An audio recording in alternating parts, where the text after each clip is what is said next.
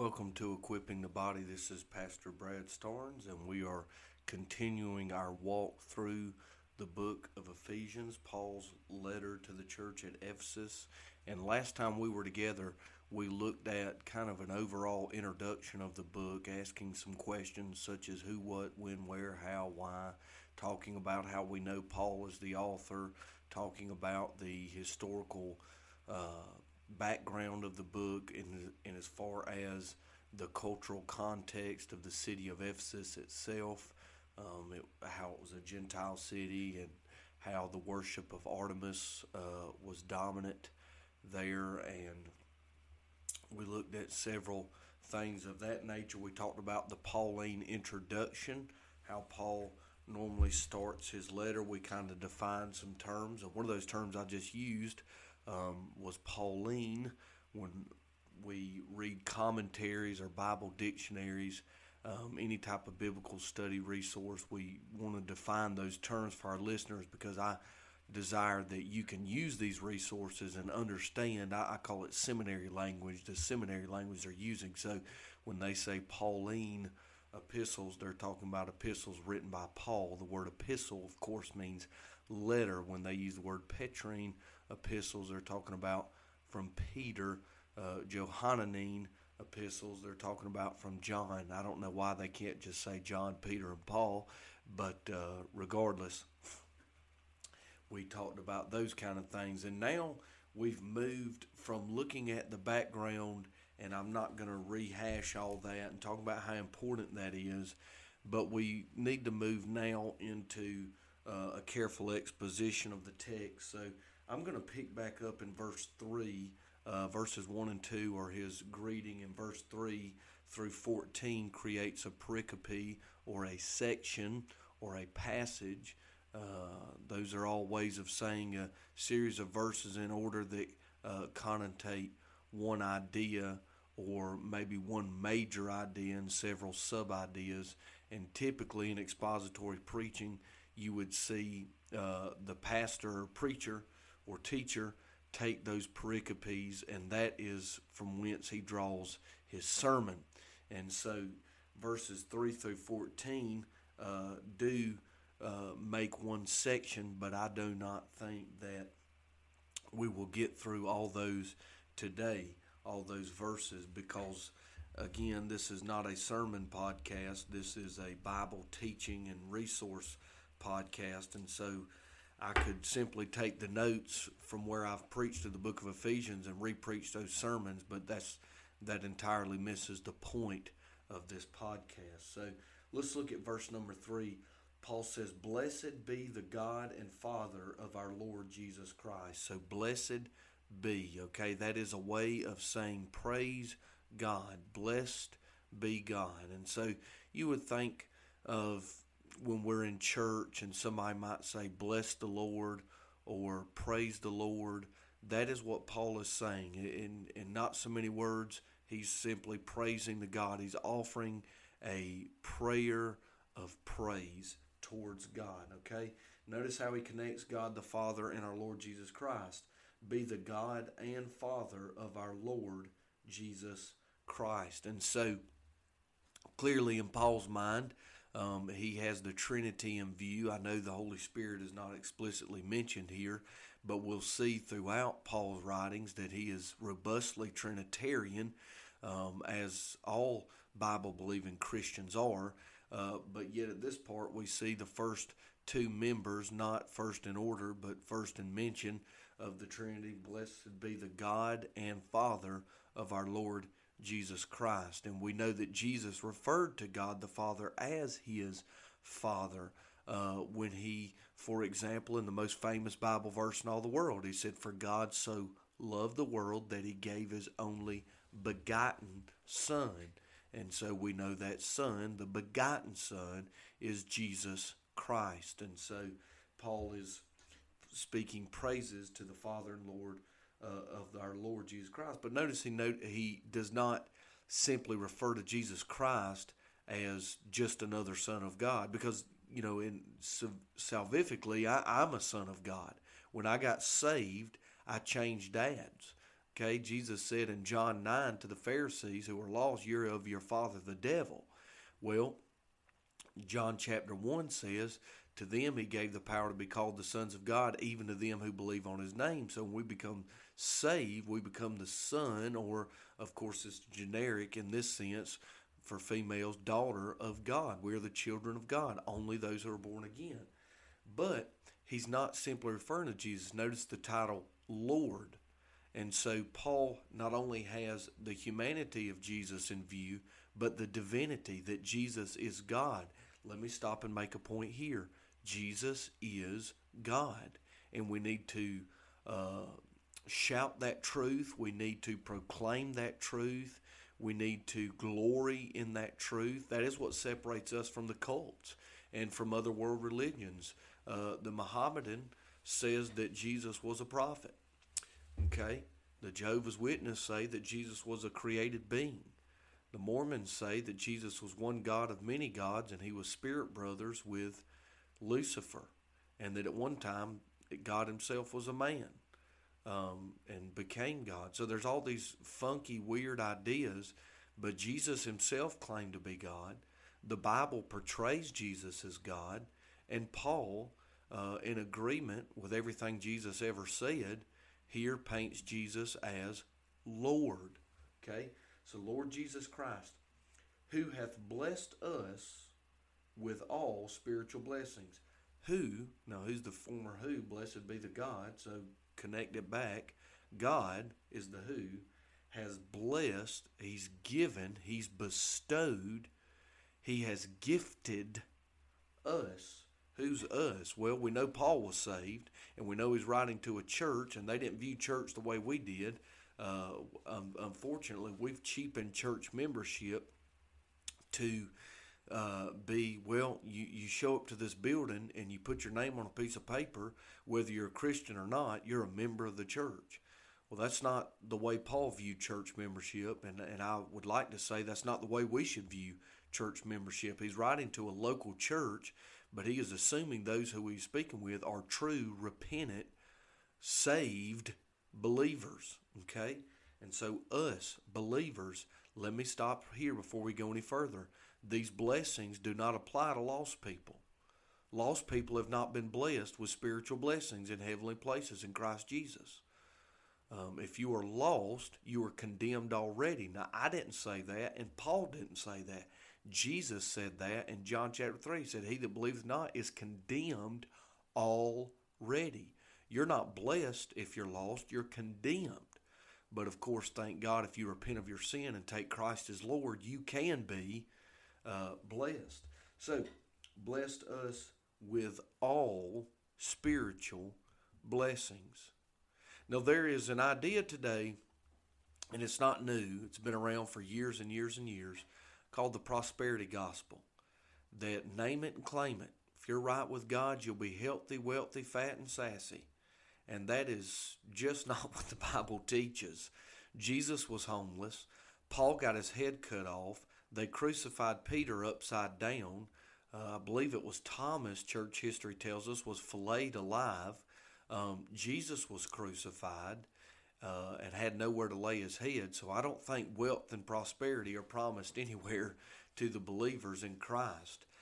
Our blessings are spiritual blessings because physical blessings, and I'm not saying that God doesn't bless us physically. Sure, He does. He's blessed me physically. I've got clothes on my back, I've got food in my belly, I've got a beautiful wife and two beautiful girls. Uh, children, God's blessed me with physical material, of course, but that's not the point. The point is, physical blessings come and go. One of the one of these days, uh, if the Lord tarries, my wife or I, one of us, is going to go first, and that we will be disconnected, as it were, by death. Um, the day may come where I may lose my source of income and may not have clothes on my back. Um, physical blessings come and go, but spiritual blessings are eternal eternal. These are not uh, physical blessings such as the car I drove, uh, but all good things come from the Lord, of course. We know that. But that's not what Paul has in view here. Has blessed us with all spiritual blessings. Notice the location in heavenly places, notice the source, in Christ. These spiritual blessings are in heavenly places in Christ. He's using completely spiritual language. What are these spiritual blessings? They're the eternal blessings we receive in Christ. Oh, I don't know. How about eternal life? That once we've become born again and Christ is in us and we are in Christ, we have received the blessing of eternal life, that we will never die that when we leave this body, to be absent from the body is to be present with the Lord, that we will never face the flames of, flames of hell. Those who have been born again, we've received the blessing of God's mercy, that we will never face hell. I will never face hell. I'm saved. Jesus lives in me, and I live in Christ. I have received those spiritual blessings. How about the spiritual blessings of deliverance? That one day, either by death or rapture, I'll be delivered from this world. How about the spiritual blessings of that coincide in sanctification that even now Christ is working in me to make not not to make me sinless, but to make me sin less to conform me into the image of Christ. How about the spiritual blessing of peace in our heart? to know that when we die, we will be with Christ, to know that when we live, we are with Christ now. As Paul said, to live is Christ and to die is gain. Those are the things Paul has in view, and it's abundantly clear from the language he's using. Now, now notice the medium in verse 4 according as he hath chosen us in him. According. How? How did these things come about? Well, God chose us in Him, in Christ, in believers, okay? God chose us, believers in Christ. Well, when did He make that choice? And this is where the controversy of the text comes about. Um, I know people, good people, Christian people, who literally cannot even read this portion of Scripture without getting upset. And I don't understand that. I've heard them make statements such as, I, I don't I don't like the word election. Well then you don't like the Bible. I mean that's what the Bible says. It, it's not an issue of whether you like it or not. It's what it says. Um, or, or they uh, immediately have to say this, uh, but whosoever will, whosoever will. I, I completely agree with that. The Bible says that as well. But we're not talking about Romans 10. We're talking about Ephesians 1. And so it's important when you study the Word of God to stick with the passage that you're studying. Let it speak for itself, if but for a moment, before you begin to read in your own insecurities and ideas of what you think it should mean. Because let me remind you of this we're not God. You're not God. I'm not God. Only God is God. And so it's important to do that. So just calm down and read the text. Use those tools we've talked about. According as he hath chosen us in him before the foundation of the world. God knew and allowed who would be saved before the foundation of the world. Now you can you can get upset about that. You can argue about that, but that's a Bible fact. Before Adam ever took his first step in the garden, God already knew who would be saved and who would not be saved. Before God said, Let there be light, he already knew who would be saved and who would not be saved. He had already decided, he had already allowed, whatever whatever words you want to use, if you want to use the word discern or knew or decided or allowed, um, you you can you can argue the semantics of that all you want to, but the Bible fact is this: God is sovereign. Okay. Before the foundation of the world, so before the world came about, God already had the church in His heart, the elect. Now, what did He choose us to do? That we should be holy and without blame.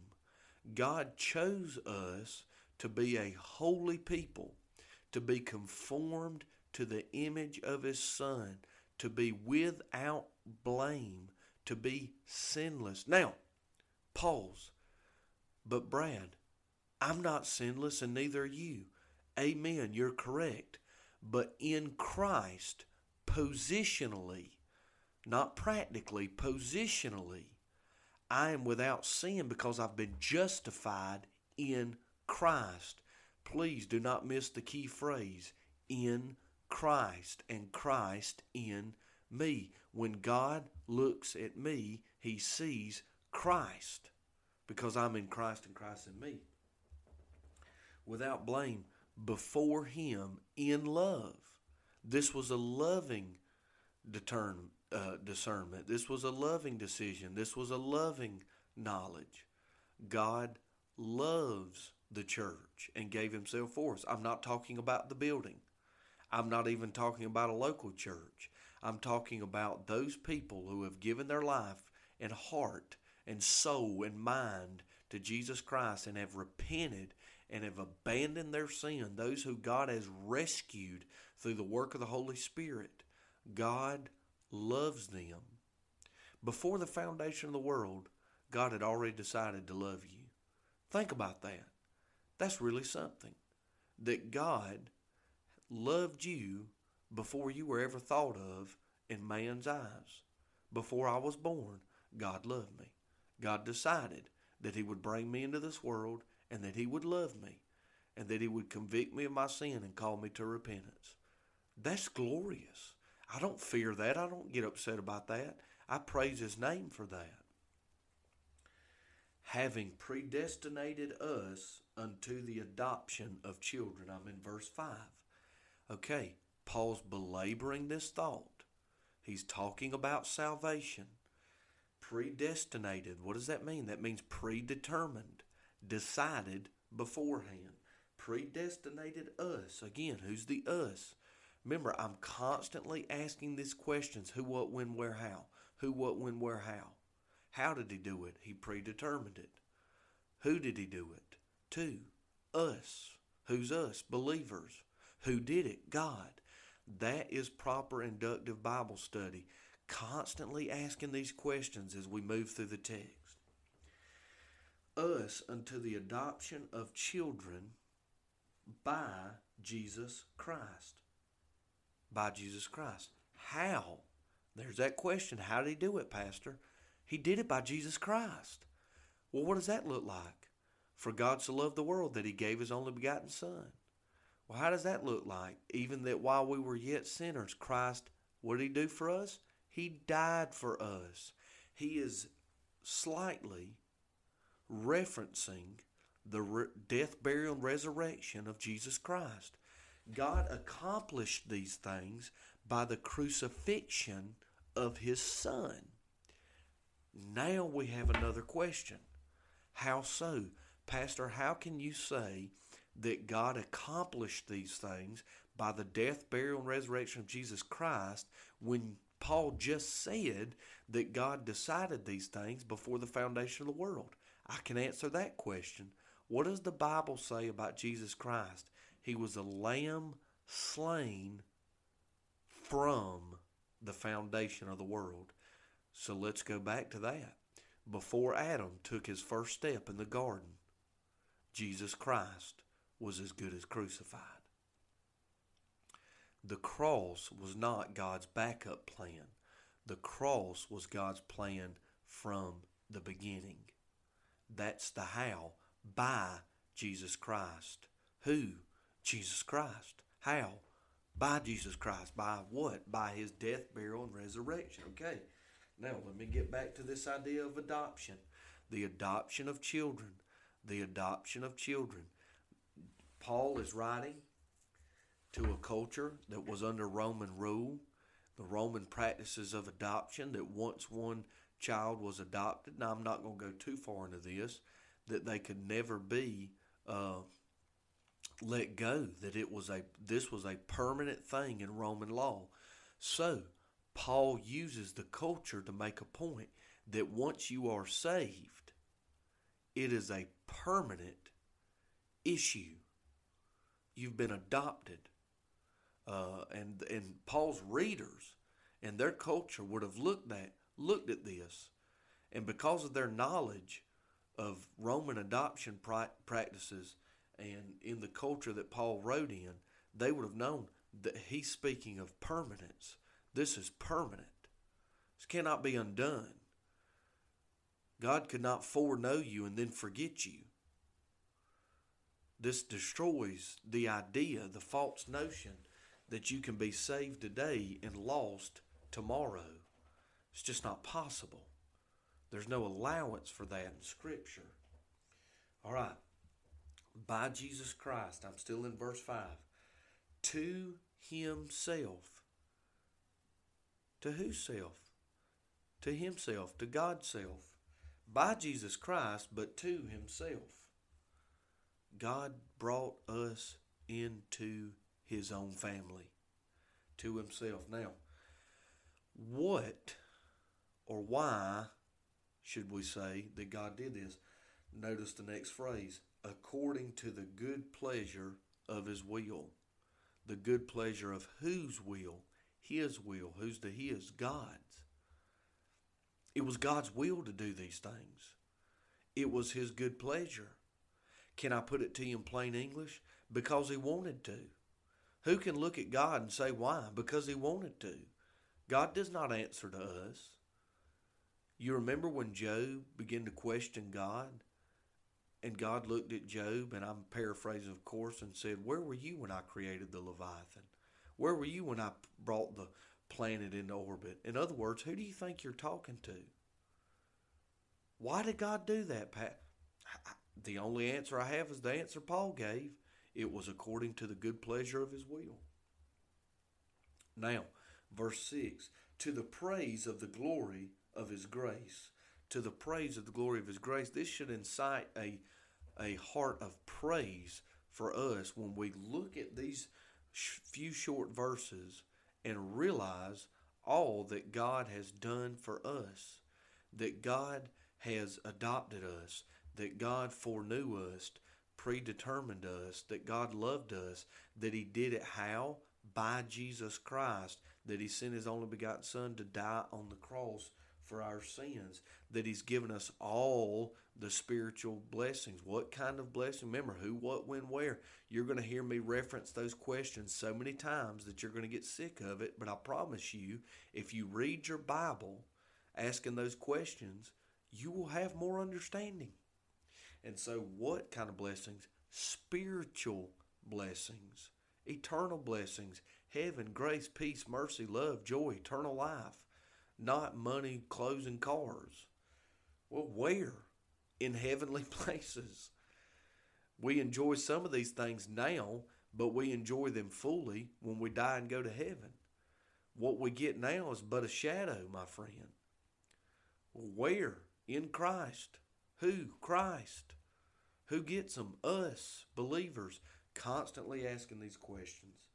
And I hate to cut this off in the middle of a verse, but as you can see, when you read your Bible asking those questions, then you tend to spend a lot more time in a short amount of space. But I promise you this, you'll understand a lot more. And so I hope that you'll continue reading through the book of Ephesians with me. Read ahead if you want to. Ask those questions as you're reading. Reference your tools, your Bible dictionaries, your commentaries. If you're concerned about what kind of commentary, go back and listen to the episode Tools of the Trade, and I tell you things to look for and to look out for in selecting biblical uh, research materials. Until next time, I hope you have a blessed day.